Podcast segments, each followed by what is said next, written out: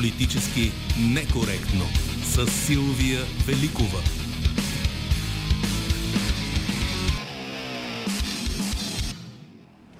Здравейте в неделното издание на Политически некоректно. Екипа ни, звукорежисьор е Тодор Добрев, редактор Добрина Карамболова, Евелина Георгиева е нашата връзка с вас. Социалните мрежи, търсете ни и ни пишете във Facebook, Instagram, Twitter и Skype. Насякъде сме политически некоректно. А след 13 ще ви очакваме и на редакционните ни телефони. А иначе, днешният ми гост е журналист Ани Цолова. Преди три години тя изненадващо слезе от екрана, а след около година напусна нова телевизия и активната журналистика. Днес Ани е отдадена на своя проект Говори за да те видят и води курс по ораторско майсторство в Нов Български университет. Около рязкото изваляне от ефир останаха много въпроси, важни въпроси за журналистиката днес. Чухте да се говори за това и преди началото на нашето предаване на финала на неделя 150, така че след малко Ани Цолова сяда на един от столовете в Политически некоректно. Политически некоректно. Ани Цолова в студиото на политически некоректно. Здравей, Ани. Ще си говорим на ти, защото се познаваме, защото това ще е един разговор за общата ни професия, за която стана дума и преди а, това предаване в неделя 150 и затова а, малко ще променя реда, по който исках да започнем този разговор, защото по някакъв начин твоето сваляне от ефир беше предшествано от а, един многократно задаван въпрос кой. Той се заживя собствен живот – и затова а, и преди малко в неделя 150 ставаше дума за това кой внася законопроектите. Кой номинира Пеевски, кой номинира представителите на държавни комисии. Кой всъщност стои а, зад сцената. Ти са толкова години в професията и три години отстрани. Наясно ли си кой всъщност решава какво да се случва в живота ни? Спомних си това лято за въпроса кой който зададохме за първ път в нашото студио преди 7 години. Сега не си спомням точно датата. Е, беше лятото на 2013, беше лятото на 2013 година, да. когато в студиото влезе Пламен Орешарски, тогава премиер и го попитахме. Кой? Всъщност отговор на въпроса кой 7 години по-късно няма. Разликата е, че се натрупаха още много въпроси като кой без отговори. Кой а, накара Ани Цолова в най-силния си професионален момент да се оттегли от журналистиката? Или кой поиска да се, да, тя да бъде оттеглена от журналистиката? Аз нямам категоричен отговор на този въпрос. А, не аз избрах момента това да се случи, но в крайна сметка, ако трябва да обобщя, разбрах, че има едни обстоятелства, които не мога да променя и трябваше да взема решение дали те ще променят мен. И избрах това, което не мога да променя, да не промени мен. Много хора ме питат, защо избираш да напуснеш или си тръгваш от професията, която толкова много обичаш, защото вярвам, че ми е личало, че обичам и намирам смисъл в работата си. Какво им казваш? Какво им казвам? Че когато не можеш да упражняваш тая професия така, че да слугуваш само на един господар. И той господар, нали знаеш кой е? Истината, му казваме на този господар.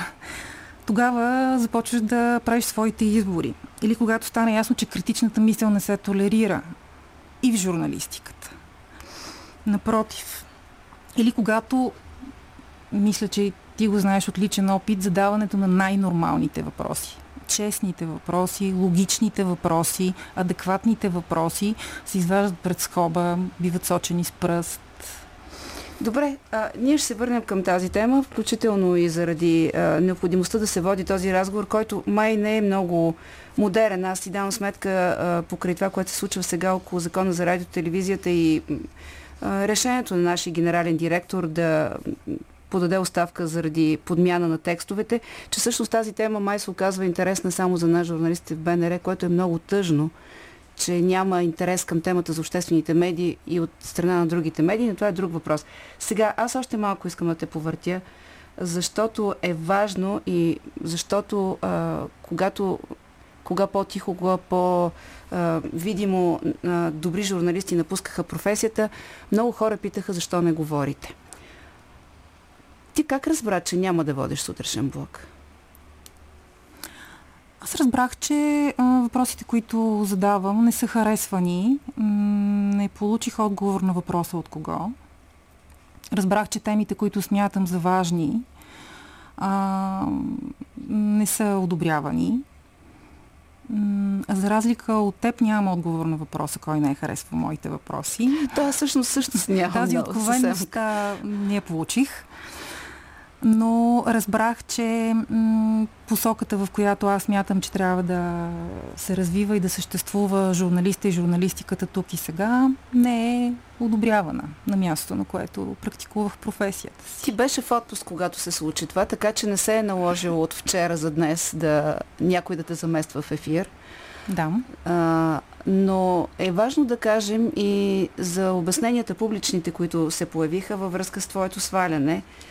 Сега имаше пресъобщение от нова телевизия, в което ти благодаряха и ти пожелаваха да продължиш напред и че заедно ще работите. Имаше и твой а, коментар, който ти казваш, че тръгваш по един различен проект. Кой каза, че това ще бъде лайфстайл предаване? Аз не знам откъде и защо се появи това словосъчетание лайфстайл предаване. Всъщност знам, беше наложено от определени медии. Никога не съм казвала, че ще правя лайфстайл предаване.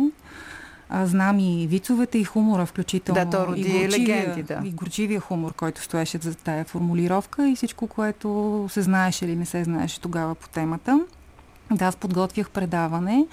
Да, то беше по-различно от формата и жанра на сутрешния блок, но все така близко до актуалните теми. И защо го няма това предаване, аз не мога да отговоря на този въпрос. Но ти се готвеше, мислеше върху нов проект, защото вече беше наясно, че няма как да останеш в сутрешния блок, така ли? А, и защото аз самата бях започнала силове да губя а, смисъл от това, което а, правя и се случва защото когато пред скоба бяха изваждани най-за мен логичните въпроси. Аз пак ще се върна, за да довърша О, това, да, което исках, за въпросите исках е да много кажа. важен, да. така е. А, когато а, започнаха да ме обвиняват, че м- съм се държала като следовател, това няма да казвам откъде дойдоха ти обвинения, но едва ли нас лошо. Забележи с лошо се казва, че задаваш логични, нормални въпроси. Да, когато има много критични теми и много натрупани въпроси без отговори, интервюто може да се превърне в критично. Зависи от обстоятелствата, от обективните обстоятелства. Когато слушаш внимателно събеседника си и го поставяш на мястото му, защото виждаш, че той си противоречи, защото смятам, че журналиста е будната съвест. Виж какво клише, но е факт. Журналиста е кучето пазач срещу кръците това, което трябва да стои да бди и най-малкото да противоречи, когато има а, факти, които си противоречат, да има памет, да помни, да анализира и нищо, че факт случил, се преди 5 години може да послуши като контравъпрос да го използва този факт. Кога всъщност стана проблематично да се задават въпроси или да се задават, всъщност, може би, а, и трябва да направим това уточнение, да се задават а, неудобни въпроси на нас. Имам предвид, а, когато задаваш неудобни въпроси на опонента, това е прекрасно, това е журналистика, това е точно така. Mm-hmm. Когато обаче задаваш въпроси на нас или за нас или около нашите решения, тогава това е разследване. Аз искам да припомня на тези, които очакват от медиите само единствено да ги обичат. И нищо друго, че журналистът не е и не трябва да бъде в уния, през която да преминават думите на този, този или онзи. Журналистът е журналист, когато е коректив на първите власти. Да си припомним, че журналистиката е наречена четвъртата власт. Тази, която бди, внимава, пита, анализира, прави разследвания, задава остри въпроси на събеседниците си. Аз съм се учила от а, хора като Тим Себастиан, като а, Джереми Паксман, нали, цитирам велики журналисти от Deutsche Welle и от BBC. Тим Себастиан, може би помниш, наскоро направи да. едно интервю с, по Deutsche Welle, прощавайте, с социалния министр Деница Сачева, Това беше едно интервю показано какви трябва да бъдат въпросите към една власт, към която са натрупани толкова много критични въпроси и за съжаление толкова много поставени на масата въпроси без отговори, макар, включително имаше, и противоречия. Макар, че имаше критики и срещу този стил на задаване на въпроси, включително някои от медиите, които тръгнаха по биографията на Тим Себастиан, започнаха да припомнят други негови интервюта. Така че и тук нямаме еднозначно мнение, че така се прави интервю. Всеки има право на свое мнение, стига то да е автентично. Автентично, повтарям. Автентичността в мненията е нещо, което трябва да прегръщаме. Когато едно мнение е незащитимо или е поръчано да бъде изговорено публично, е нещо съвсем различно. А, да, днес е трудна работа да си честен журналист. С YouTube канал и с Facebook профил не стават тези неща. За да бъдеш журналист, който да отговаря само пред собствената си съвест. Не знам дали слушателите ни разбират, че това е единственото, на което трябва да слугува един журналист. Звучи идеалистично, но то съществува. Има го. Правило се, продължава да се прави. Да, трудно е да бъдеш човека, който да следва само фактите и пътя. И е, истината е, че и в момента, въпреки доста трудните обстоятелства е, в българската медийна среда, има хора, които които продължават да спазват тези световни стандарти. Сега, понеже каза, ние сме властта, ние трябва да сме коректив на другите три власти, е, можем ли да кажем, че когато казваме, например, защото аз ще дам конкретен пример, а, с колега, когато казваме, че сме коректив на трите власти, а, разпознаваме тук не само управляващи, но и опозиция. Абсолютно. Да, защото видях а, и за мен това беше много а, притеснително като знак, защото някакси дойде от среди, които би трябвало да толерират свободата на словото. Какъв критичен а, така а, каква критична а, ни коментари се появиха по повод а, едно интервю на Мария Цънцарова с а, лидера на Демократична България. Uh-huh. То беше месец след като Мария беше а, издигната на пиедестал заради нейно интервю, като въпросите и в двата случая бяха последователни, логични. С еднаква острота. Еднаква острота, с еднаква подготвеност към а, представителя на патриотите Джамбаски. Оказва се, че не само тези, които са на власт, а, имаме муха в студиото. Това само, не се случва да, за първ път. Не ти да. се случва за първ път. Оказва че не само власт имащите, но и опозицията някак има претенции към нас. Ясно е, че ситуацията е безкрайно изострена. Има хора, които не получават думата така, както смятат и трибуната, която смятат, че а, заслужават. Ясно е, че журналистите винаги от, от журналистиката се е искало много и така трябва да бъде. Но аз само искам да кажа нещо а, по отношение на тази честна, съвестна и остра журналистика, когато а, обстоятелствата го, а, го изискват. Да, има колеги, които спазват тези стандарти и го показват, че ги спазват тези високи журналистически стандарти и с управляващи и с опозиция. Примера, който даде с Мария Цънцарова е точно такъв. Да, спазваме високите стандарти и сме еднакво критични, когато има за какво да бъдем критични към всички. Това е един от принципите, които трябва да бъдат а, следвани. А, само, че само, че е, ясно е, че а, на журналистите, които така стърчат им е трудно ти го знаеш, мисля, от ли, личен опит. Да ги адмирираме, да ги поздравим. Днес е, е трудно да се прави нормална журналистика. И аз ще ти припомня а, една ситуация от лятото. Мисля, че беше юли месец, края на юли месец, бяха започнали вече протестите и се а, появи един репортаж на Врачанска телевизия. Не си спомням а, как се казваше тази телевизия, но се появи а, лавинообразно започна да се споделя в а, Фейсбук. Буквално набря хиляди гледания за час или два. Репортаж, който показваше как а, премиера е в врачанско предприятие, в което а, предприятие е обграден а, от хора, които го адмирират и така показват любовта и уважението си. Репортаж, който обаче не видяхме предния ден по всички останали медии. Предния ден видяхме, мисля, че откази от стрим на посещението от фейсбук страницата на Бойко Борисов, от посещението му в това върчанско предприятие, в което се виждаха хора, които ръкопляскат, казват колко много харесват, колко много го подкрепят. Разбира се, в това няма нищо лошо. Всеки има право и и да, да, да разказва за своите предпочитания. Пак казвам обаче, тук важното е дали това е автентична любов, дали е а, признание към управляващите, което идва а, по автентичен начин. Аз се връщам обаче на този репортаж. Какво се случи? Появи се този репортаж и се оказа, че май това, което сме гледали предния ден не е съвсем така журналистка от въпросната върчанска телевизия разказа, че журналистите не са били информирани за това посещение на Бойко Борисово в Враца, в това предприятие. Не просто не са били информирани, а не са били и допуснати, че всъщност информация са имали само представители на ГЕРБ и работници от заводи, които били така помолени се казваше в репортажа, да отидат на мястото на, на срещата. Този репортаж повдигна и друг въпрос. Журналистката беше задала най-нормалния въпрос. Вие сега казвате, че тук ще отворите един път, ама преди 10 години имахте възможност да го направите и цитира факт и обстоятелство, което доказваше аргументацията на нейния въпрос. Всъщност репортажа, ако си спомняш, надявам се и нашите слушатели, които използват интернета, те са, и да. фейсбука, те са безкрайно много хора, репортажа всъщност показваше нормално отразяване на събитие от мястото на събитието, каквото трябва да е един репортаж. Нали така?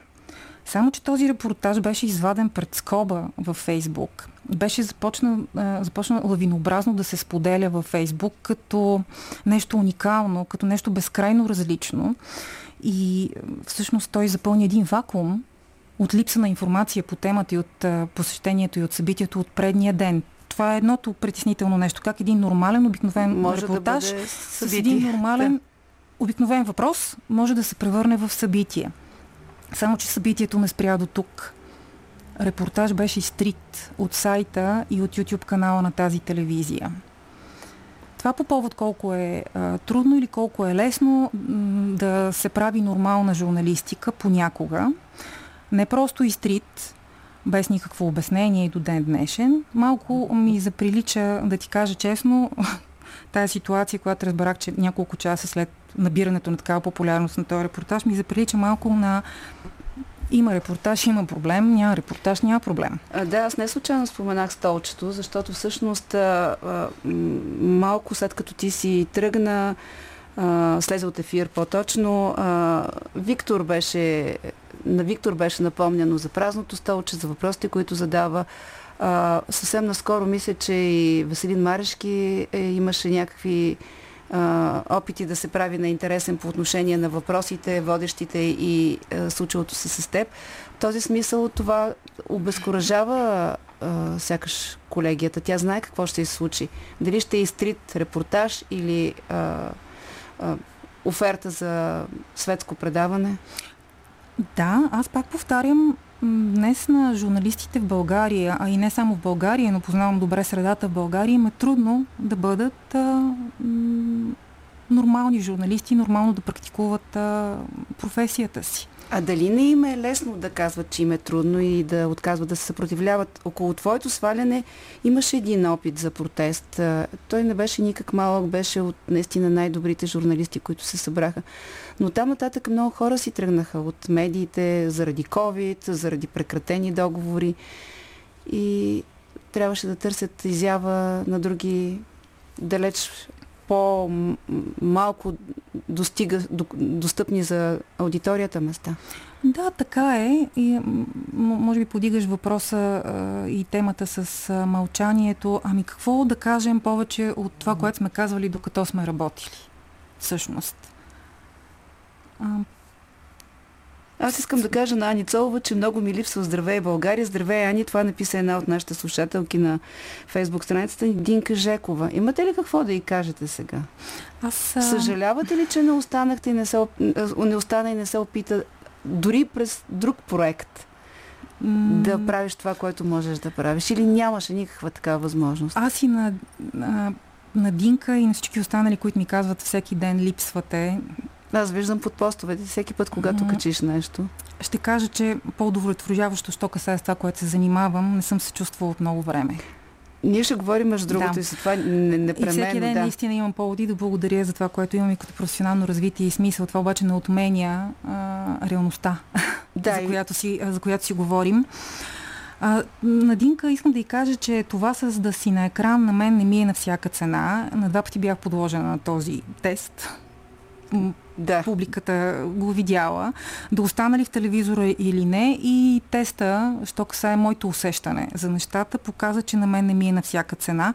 Сега може да ти прозвучи страшно поетично, патетично, помпозно, натруфено и с много панделки, но на мен ми е важно аз да мога да ги гледам тези хора в очите. На мен ми е по-важно аз да мога да ги гледам в очите, отколкото те да ме гледат по телевизията. Сега, Ани, ня, няколко много бързи въпроса от нашите слушатели, защото искам после наистина да говорим, mm-hmm. да говорим за това, което правиш. А, Боян Симеонов, моят въпрос към Ана Цолова е колко често в нейната кариера е имала вътрешна потребност да зададе политически некоректен въпрос, но е стискала зъби и е премълчавала? А, в, в смисъл колко пъти съм Искала се... Искала си да... Си, си спряла един политически некоректен въпрос. Автоцензурирала съм се. да. М- значи това се оказа, че не го умея не съм ангел с крила, нещо ореоли около мен да има, не го умея, не ми е възможно и мисля, че а, реалността го показва.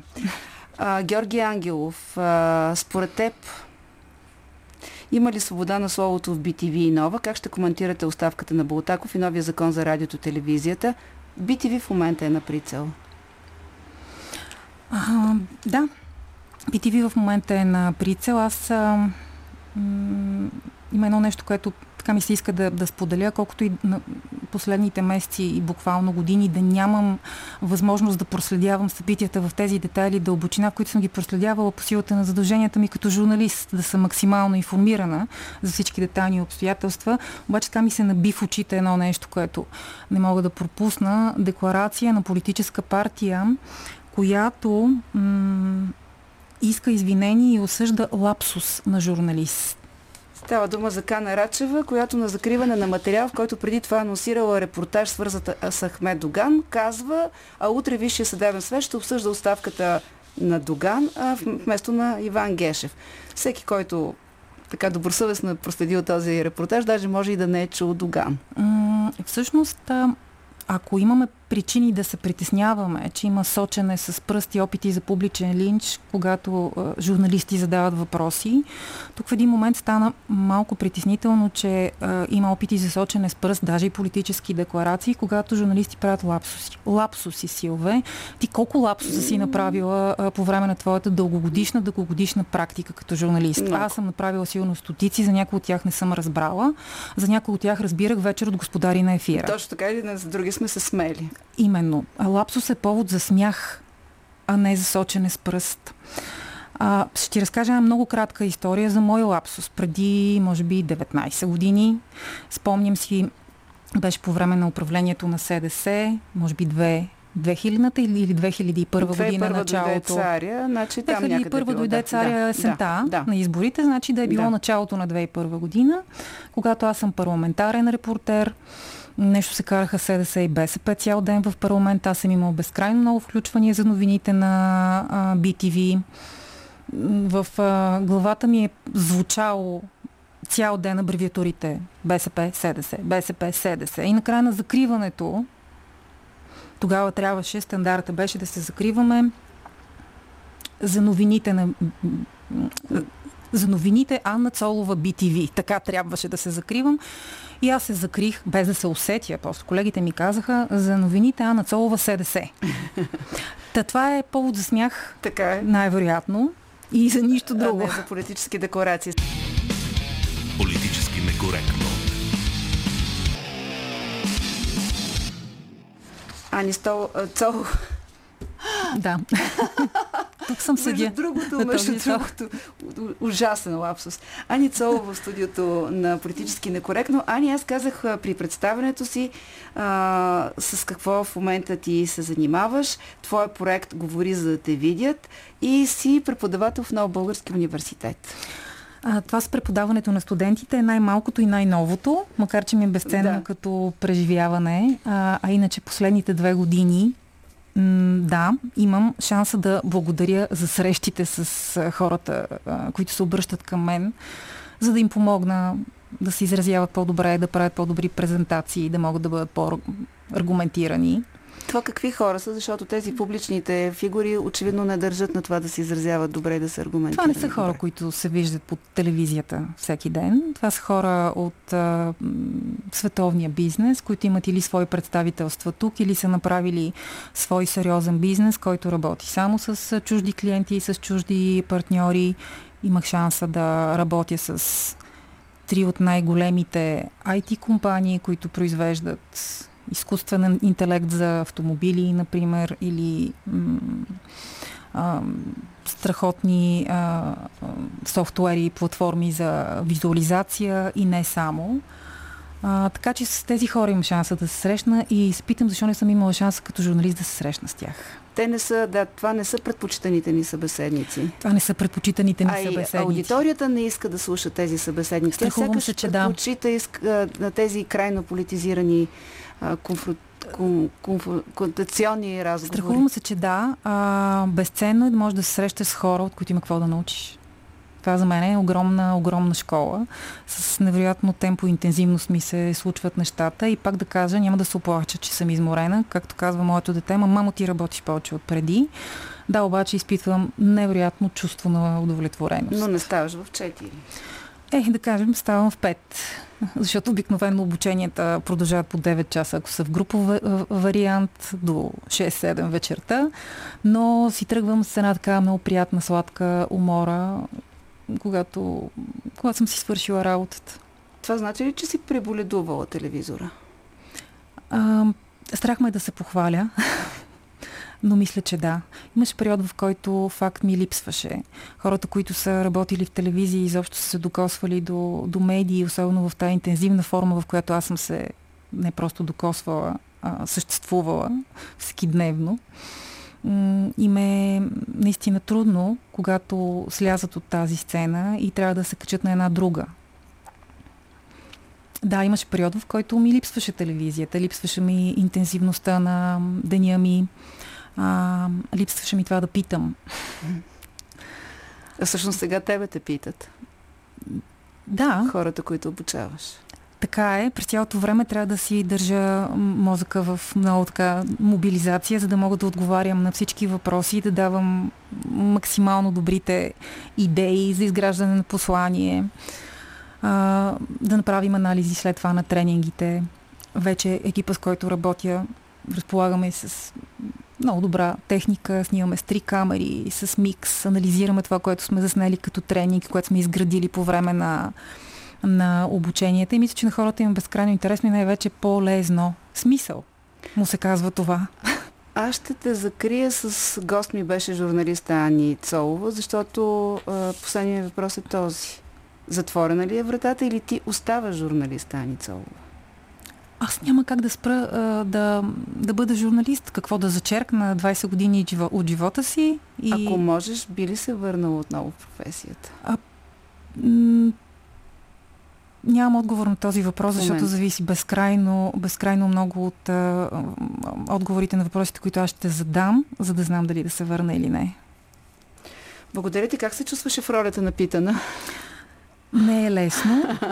На, на всеки човек му е трудно да говори за себе си и най-вероятно не обича да говори за себе си, но смятам, че сме били полезни на хората, да, които ни слушаха. Това не беше разговор за нас, това беше разговор за професията. Анна Цолова беше в студиото на Политически некоректно. Политически некоректно. Така ще говорим с вас следващите минути за институционалната реакция по развитието на COVID-пандемията. Дали политическите избори, които се очертават през март, изкривяват по някакъв начин решенията? Отстъпва ли централната власт на местната, за да взима тя решения, които иначе носят негативи? Какви ще са социалните, политическите, економическите и здравните последици от случващото се в целия свят? Имаме слушател на телефона. Здравейте! Казвам се Пламен Боянов от Враца и искам да взема отношение по темата. Значи първо смятам, че много преувеличена темата с covid Може да ме наречете недисциплиниран, но аз съм от хората, които не слагат маска и няма да сложа. Определено е, това заболяване е в полза на политиците и се преувеличава. Защо смятате така? Защо смятате така? Защото страхлив народ, оплашен народ се управлява по-лесно. Не казал съм го не аз, казал го е Георин Гелос, мисля, че един от двамата беше. Имате ли хора, познати ваши близки около вас, не, които са прекарали? Най-интересното е, че, не, най-интересното е, че кръга на познатите ми нямат познати. И техните познати нямат познати. Той смята, че това е измислено заболяване, защото аз пък имам абсолютно, в кръга си познати, може, които са изкарали COVID. И... Да, извинете. Не може президента на щатите да казва, че Световната организация, здравна организация е цирк с този вирус, който представя предполагам, че той има повече информация от нас. Тоест, вие давате доверие на Тръмп и неговото отношение към Точно коронавируса, въпреки че той самия да. изкара коронавирус, той съществува. Много, много бързо за два дена. Тоест не е изкарал и той и той е злоупотребил според вас с а, заразата, така ли? Да, там е предизборна кампания и сама разбирате, че нещата са по-сложни политически, всеки търси дивиденти. Тоест, какво е вашето, вашето мнение? Няма коронавирус, затова няма нужда да се налагат не, мерки. Не, не, не казвам, че няма коронавирус. Вирус има, но не е толкова страшен. Те го изкараха по-страшен от бубонна чума. А, значи най-лесно е да се затвори държавата, да се наложат ред ограничения, да не могат да излизат хората да се съберат на едно место. Кой има сметка от това? Кой? Добре. Добре, благодаря ви. Имам... Имате още нещо ли да кажете? Да. Исках да кажа, че премиера да кара като магара безжелар и е прехвърлял всичко на други. Доктора, щабове, но той не взима никакво твърдо решение. Някой да го е видял напоследък да каже твърдо Ами, аз реших така или Само да, да уточня, че според промяната, която беше направена, след преминаването от а, изварено положение към а, а, изваредна ситуация, а, това е правомощие на здравния министр, така че редно е той да ги казва. Благодаря ви, имам... Да, да. по предложение на здравния инспектор. Да. законно както и да е. А, не, не, с закон е хубав ден и на вас. Следващия ни слушател. Здравейте. Здравейте. Инженер Димитров от Силистра се обаждам. Здравейте, господин Димитров. Така. А, ами аз мятам, че а, относно коронавируса, да, той е, може да го има, но а, предлагам на журналисти да направят едно разследване съвсем сериозно, колко умрели има от 10 най-опасни болести за времето на, на този вирус. Отделно за, за всяка болест и да се направи съответно анализ колко, са, колко бройки са откраднали от сега, но, но, но да се направи сравнение и с миналата година за, за същия период за същите болести. И да се направи сравнение колко а, болни и умрели са прехвърлени от тези болести към ковида. А това кой да го направи и защо се съмнявате, че има такова надписване и прехвърляне на... ами, вижте сега, хората не вярват, защо и аз не вярвам, защото първо политиците са не развиват не само нас, а в целия свят, а докторите са най-алчната мафия. Не, не говорете така за хора, на които ще поверите здравето си. Са такива. Добре. Както ми го е казал. А... Най-алчната и най-висока мафия. Ами, те им дигнаха и парите за вируса и така нататък, така че прехвърлят. Те прехвърлят. Не мисля, не мисля, че, не, не мисля, че, въпреки че сме на територията на предаване, което се нарича политически некоректно, не мисля, че на, в този ефир националния може да се хвърлят такива обвинения към лекарите. В техните ръце сме не само за COVID, а за всичко. Така че искам да чуем следващия слушател с а, неговия коментар за това доколко мерките са адекватни на статистиката и какви ще са последиците от пандемията. Здравейте! Здравейте, госпожо Великова, Мадлен Кирчева от София.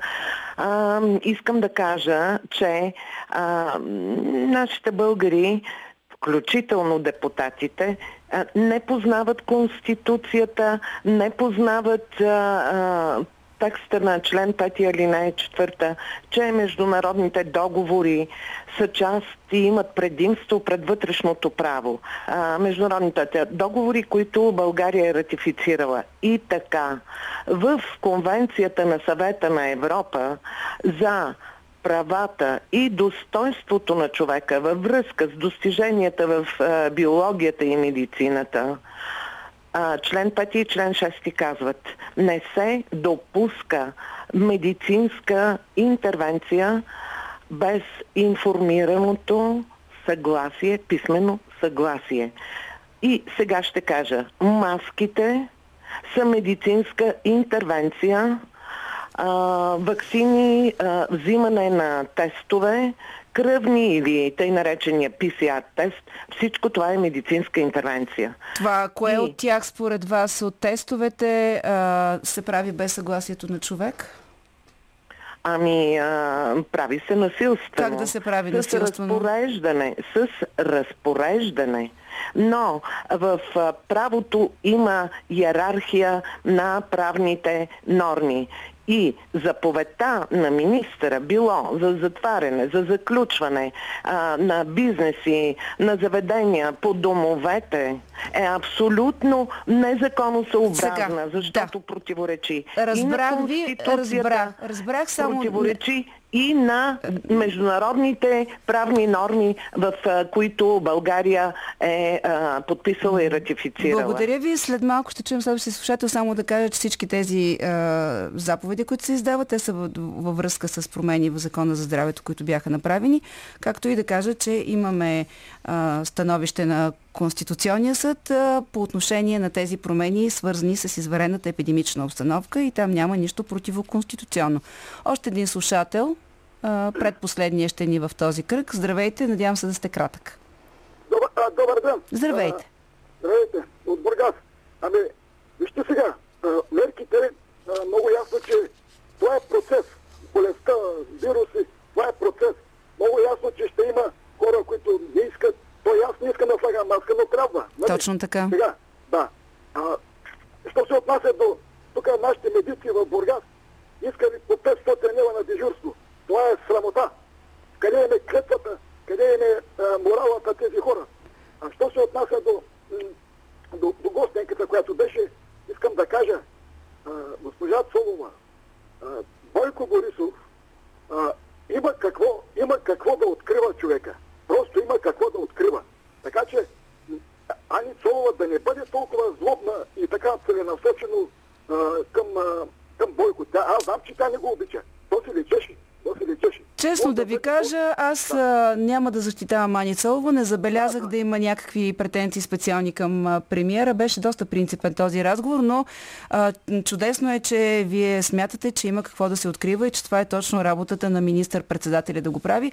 Последен слушател, докато а, му дам думата само да прочета а, една на страница ни във Фейсбук, Петя Николова казва, що ме толкова страшен този вирус, защо още на втория ден беше отменена карантината на премиера, хората, обкръжението му и министъра, а за нас поне 10 дни затворени. Между абсолютно легитимен въпрос.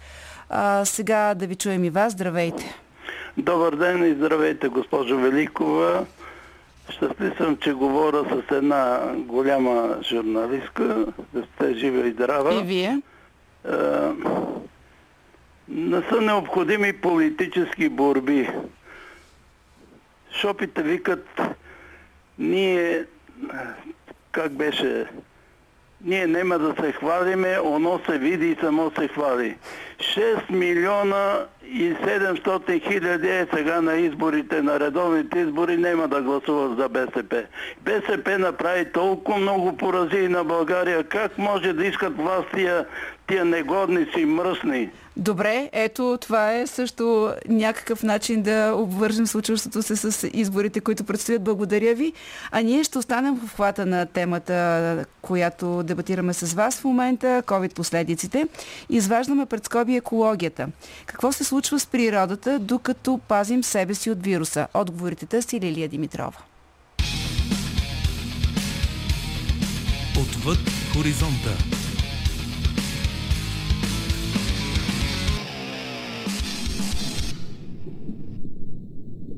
Колко често трябва да си сменя маската морското конче? И нужно ли е ракът да слага латексови ръкавици на всичките си крака? Да, звучи абсурдно, но морските обитатели се здобиват именно с нашите безразборно изхвърлени защитни средства заради пандемията от коронавирус. Ако маските и ръкавиците не се изхвърлят правилно, те попадат в канализацията, а оттам в реките и моретата.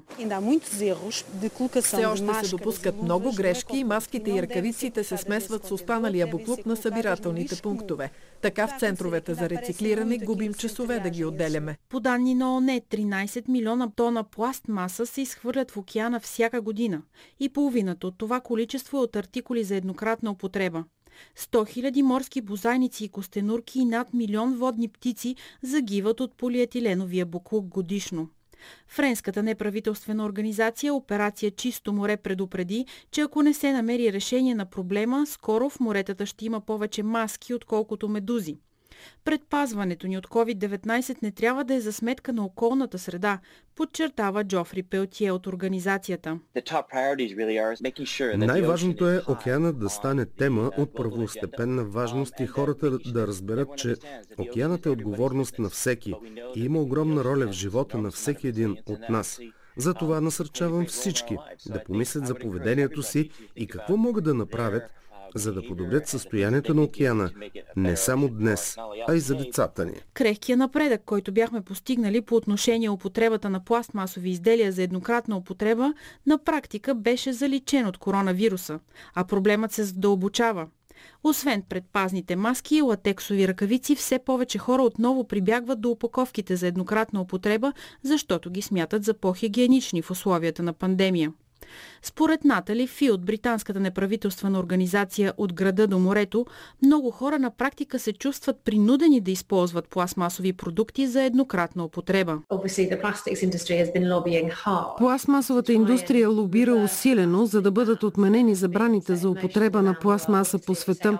Основният им аргумент сега е, че пластмасата за еднократна употреба е по-безопасна от други материали и повърхности. Нека не забравяме, че според Световната здравна организация миенето на ръцете е най-добрата превенция срещу заразяване, а маските за многократна употреба са щадяща природата альтернатива, отбелязва ФИ. За безотговорното си поведение човечеството беше наказано с няколко месечна карантина от дома, а благотворният ти ефект върху качеството на въздуха и природата беше видим дори от космоса. Нивата на вредните емисии въглероден диоксид в атмосферата са спаднали с 17% през април, отчетоха от Европейски институт за околната среда Коперник. Uh, Замърсяването на въздуха в градовете, което идва от горене, т.е. серния диоксид, който измерваме и виждаме на картите, със сигурност е намалял тъй като няма превозни средства, които да отделят частици в атмосферата. В каналите на Венеция заплуваха риби и медузи. По улиците на Великобритания се появиха лисици. Повече птици запяха във Франция. Това, което видяхме в Венеция ни дава надежда, че дори малки промени в поведението ни могат да имат голямо отражение върху околната среда. Международната агенция по енергетика твърди, че COVID-19 ни е дал възможност да преформулираме бъдещето на енергията. По данни на агенцията, коронакризата е била огромен шок за енергийната система, но е поставила началото на промени като пренасочване към възобновяеми източници на енергия и намаляване търсенето на въглища. През следващите 10 години слънчевата енергия ще се превърне в новия крал на електричеството, прогнозира агенцията. Ветровете на сушата и по крайбрежието, както и слънчевата енергия са големите победители. Бяхме свидетели на рекордно потребление на слънчева и вятърна енергия в електрическите мрежи. Много е обещаващо как мрежите се справиха с това потребление от възобновяеми източници. Безспорно, човекът, който даде най-много гласност на проблема с климатичните промени е бившата тинейджърка и вече млада жена Грета Тунберг. Ако не сте чували за нея, значи сте живели на Луната през последната година. Когато започва климатичната си стачка през 2018, Грета е обикновена шведска ученичка – Две години по-късно за нея е заснет документален филм, преплавал е Атлантическия океан, говорила е пред Общото събрание на ОНЕ. Нещо повече, имаше смелостта да заяви в очите на световните лидери, че не взимат никакви мерки, за да ограничат вредните парникови емисии и да забавят глобалното затопляне. Казвам се Грета Тунберг и искам да се паникьосате. Намираме се насред масово изтребване. Времето изтича.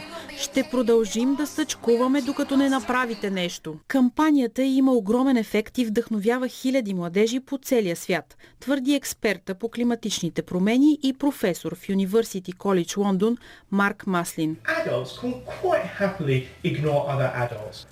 Възрастните с голямо задоволство пренебрегват мнението на други възрастни. Но когато млади хора кажат, това е истински проблем и вие го знаете, така че моля ви направете нещо по въпроса.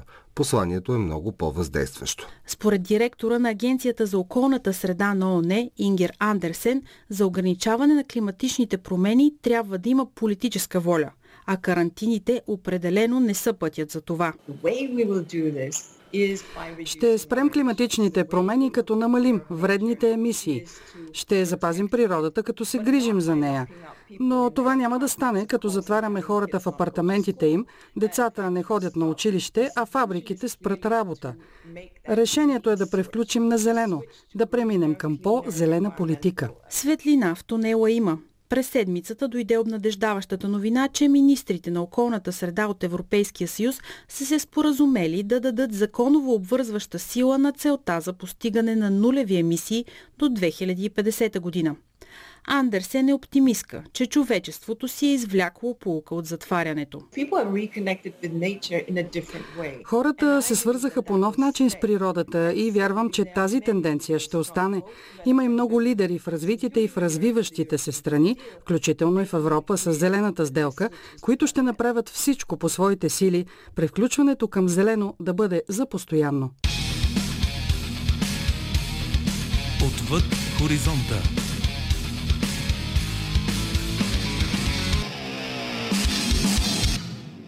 Здравейте, вие сте на телефона. Добър ден, казвам се Николай.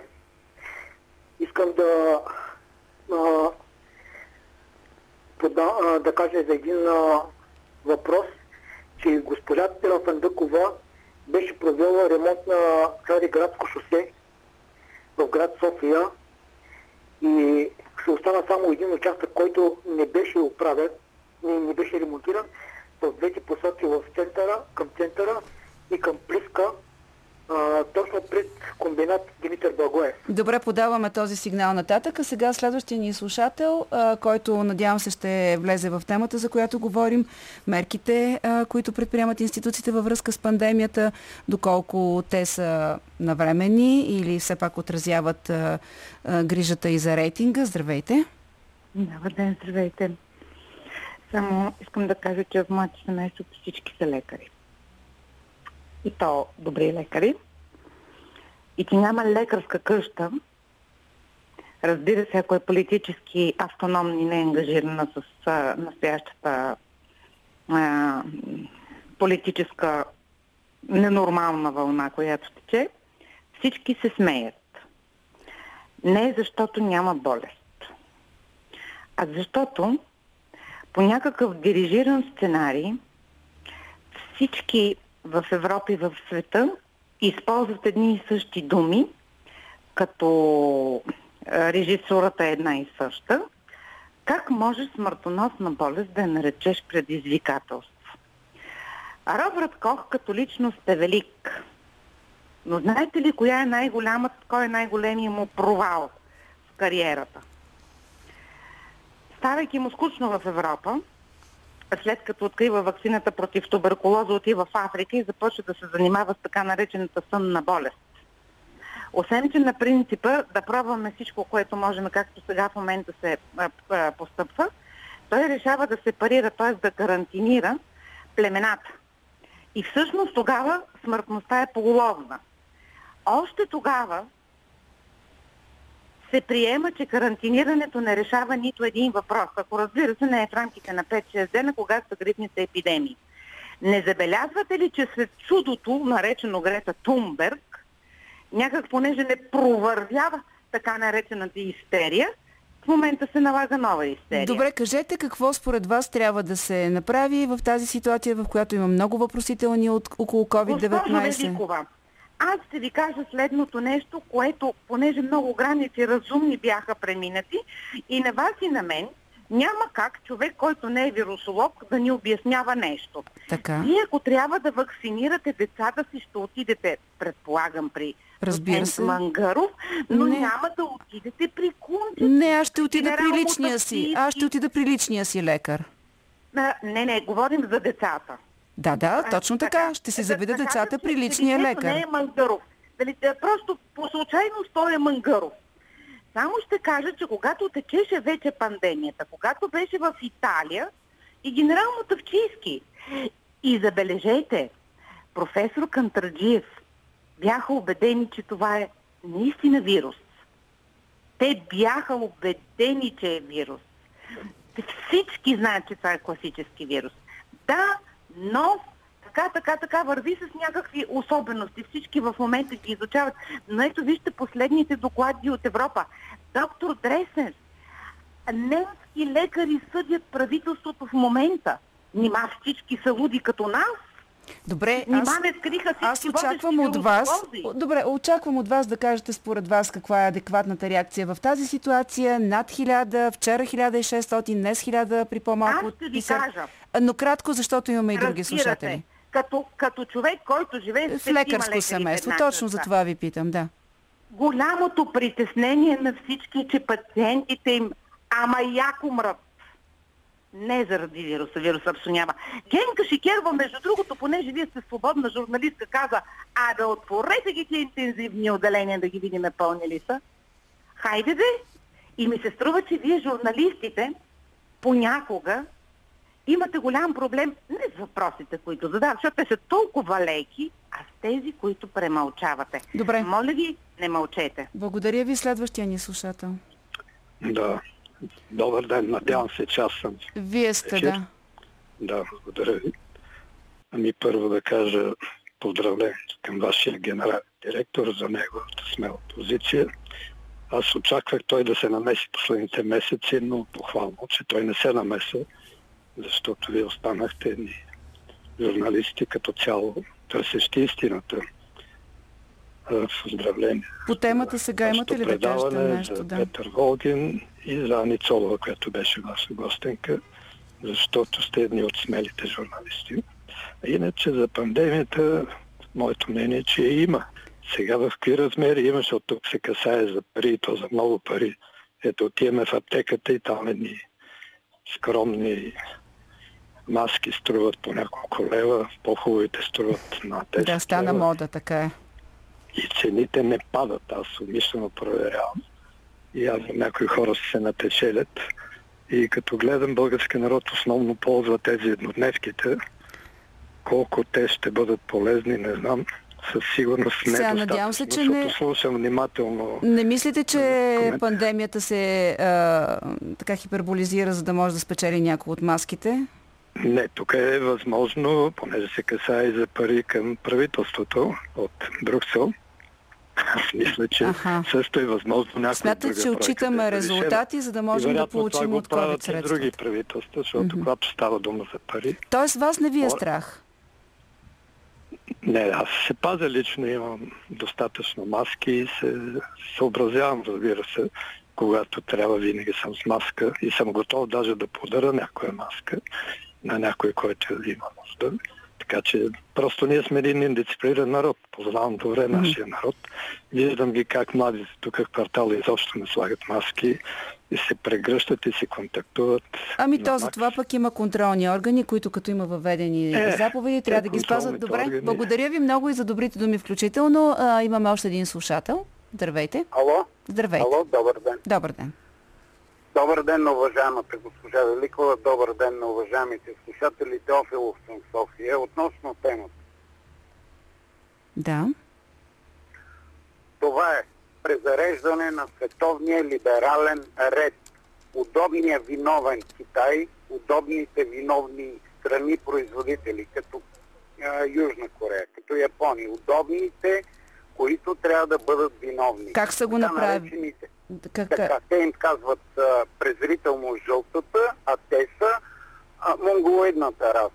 Това е един организиран, това са организирани народи, това са народи, които има ред в тях, уважение, има а, целият порядък на взаимоотношенията и култура като происход.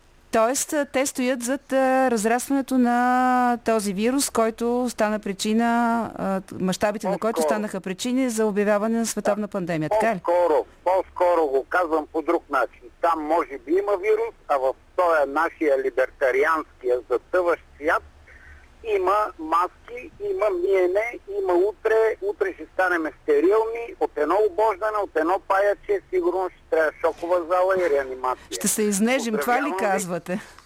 Много ще... Това а, добре. Точно Тоест не смятате... Не смятате, че има нещо хубаво в а, на това, че покрай този вирус все пак подобрихме хигиената си. Благодаря ви. Последен слушател, преди да чуем и а, коментара на Иво Бале в Политически некоректно. Здравейте! Добър ден! Желая здраве на всички свести хора. Казвам се Димитър Свиридонов от град Пирдоп. Дошло е време да разберем, че всяка професия е стойностна и отговорна. Нека да не се делим, както някои се делят на комунисти и не комунисти. Все пак знаем, че и СДС е отрочена БСП и така нататък, да не влизаме в подробности, въобще не трябва да се спираме на тази тема. Но ако ще казваме ние сме в ръцете на еди кого си, просто не върви. Уверявам ви, че сте много повече в ръцете на един продавач в магазин, който често посещавате, отколкото на някой лекар. Също така, много по-сме в ръцете на чистачите на туалетни. Така че ако се казва, в ръцете сме на лекарите, не, ние им плащаме заплатите. Това трябва да споменем. А вече как си вършат работата, ще, ще, ще се види във времето, нали? Всяка работа е отговорна и заслужава Разбира се, хората защо... уважението и Ня... да не няма... противопоставяме хората постоянно по професионален, по етнически, какъвто и да е друг характер. Те са ни в ръцете, ние сме суверена, ние решаваме. Ако а, вършат достойно работа да си заслужават уважение и преклонение дори, но ако са шарлатани, Господ да им е на помощ. Добре. А, и ние ви благодарим, че се обадихте да се уважават всички професии. Това каза нашия слушател. А сега а, към Иво Балев. И ние летим, летим насам нататък между Джекил и Хайт. Какво означава това? Следват новините с добавена стойност. Новини с добавена стойност.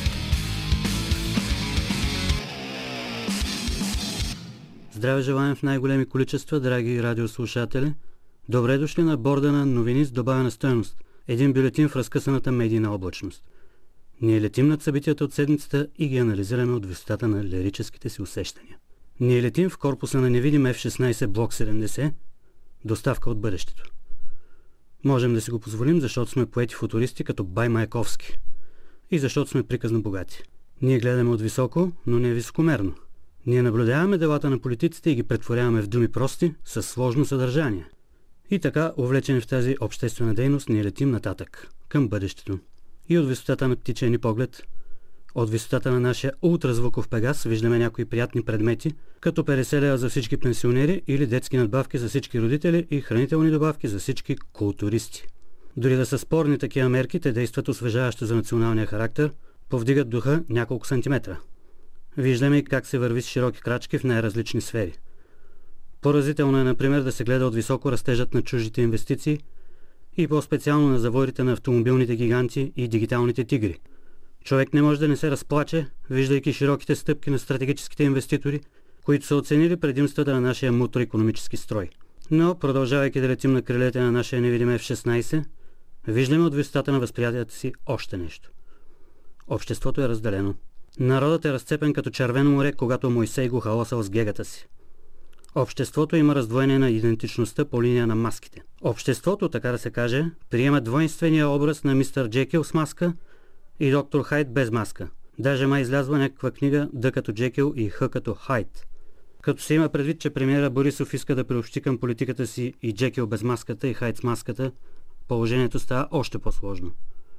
Върховният ръководител издава противоречиви заповеди за маските. Положението с контрола е някак абстрактно, а самия Борисов не се представлява с употребата им и не може да се каже, че е чужд на хаоса от граждански чувства. Изглежда същите бури бушуват и в неговата неспокойна душа. С маски, без маски, на открито, на закрито, в джипката, по чипката. И изглежда премиерът доста се бори с себе си, защото спуска с различна скорост заповед след заповед за маските, а много рядко виждаме този предпазен предмет правилно поставен на лицето му. Даже госпожа Меркел веднъж му направи забележка за небрежно поставена маска. И трябва да признаем, че дори изпитваме известна доза тревога по този въпрос. Как така искаш от хората маски, а сам се дистанцираш от това искане? О, амплитуда между думи и дела. Думите на доктор Хайт и делата на мистер Джекил. Такива противоречия ни карат да настръхваме пред мистичния алтар на необяснимото. Такъв дисонанс между думи и дела ни кара да се взираме умислени в небето или в неясното бъдеще. Но ние продължаваме нашето сантиментално пътешествие на крилете на нашия Пегас F-16, от който наблюдаваме събитията на седмицата. Летим насам нататък, порим атмосферата, спускаме се ниско над тополите и дори от време на време се провикваме към земята – как сте, как сте? Добре ли са 50 лева към пенсията? Хоу, хоу, хоу. Така сме си ние с народа. В радост и беда винаги заедно. И в бурята ще бъдем пак с народа, защото се обичаме. А когато се обичат хората, изпитват копнеж да са заедно. Тези, които се обичат особено силно, дори се женят помежду си или сключват брак с властта. Папата, примерно, каза тая седмица, че като се обичат еднополовите, да се вземат. Той папа е галил нашия по главата. И тази подкрепа за еднополовите бракове хвърли в смут не само католическия свят. Хората се тревожат от тия работи. Някои, примерно, са свръхтолерантни и нямат нищо против различията, ама като им дойде такова нещо в семейството, всичката им толерантност се изпарява. Други пък прокламират нетърпимост или да речем омраза към африканците. Ама дъщерята, като доведе чернокош Аполон, примиряват се и приемат зетя, обичат си мургавите внучета. Защото животът е по-силен от предразсъдъците – и все пак човечеството винаги се отделя с мъка от предразсъдъците си. Нашето лирическо съзнание също изпитва тревога при такива световни изпитания на толерантността, чието трусове се усещат и в нашата полумодерна държава. Да се надяваме, че всички тия въпроси ще намерят цивилизовано решение в хода на човешката история. Но с това моралните и научните загадки няма да свършат. Нас, например, ни тревожи въпросът за семейното положение на Джекил и Хайт. Може ли мистер Джекил да сключи брак с доктор Хайт, могат ли след това да се разведат или трябва да искат разрешение от папата? Може ли Джекил да предпази Хайт от заразяване с коронавирус? Въпроси, които нямат кратко решение. Те се отправят по своята траектория към бъдещето, където отпращаме и нашия Пегас F-16. Още веднъж пожелаваме здраве в точни доставки и всичко най-благоразумно, защото на това място нашия бюлетин свършва с страшна сила. Аз съм господин Балев от Вестник сега, медията на свободните хора. До другата седмица по същото време. Новини с добавена стойност.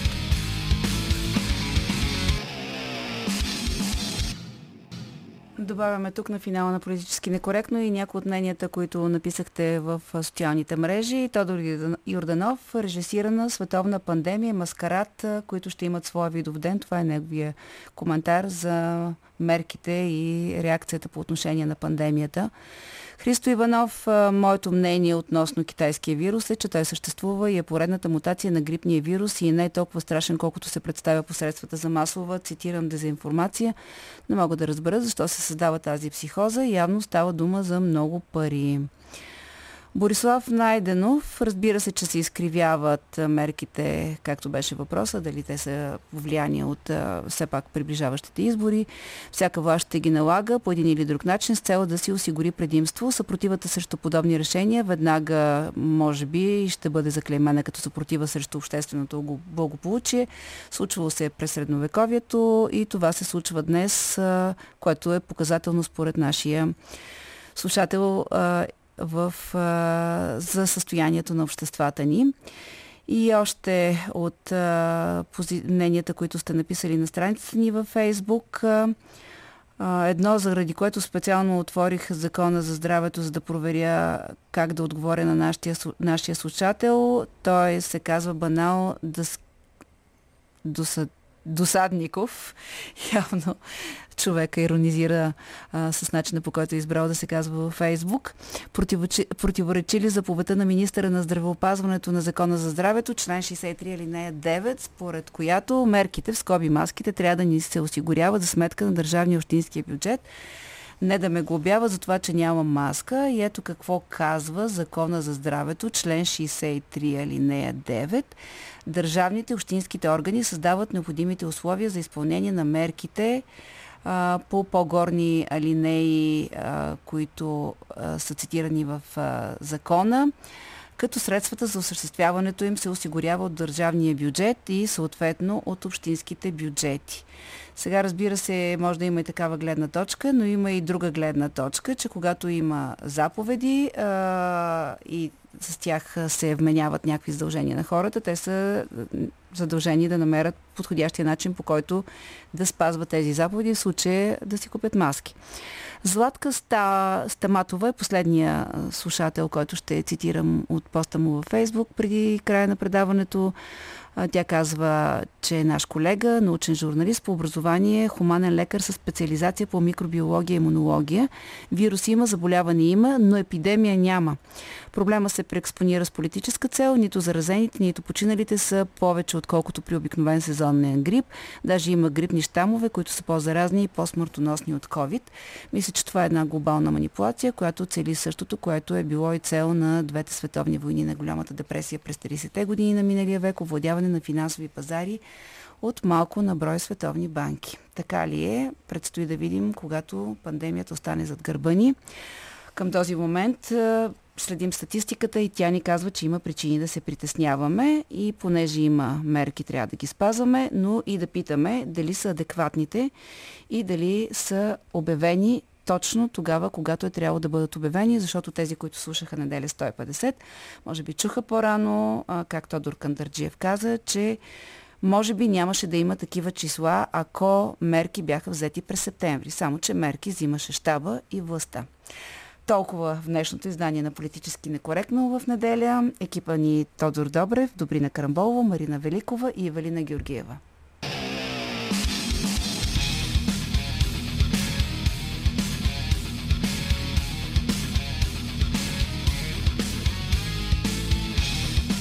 Политически некоректно с Силвия Великова.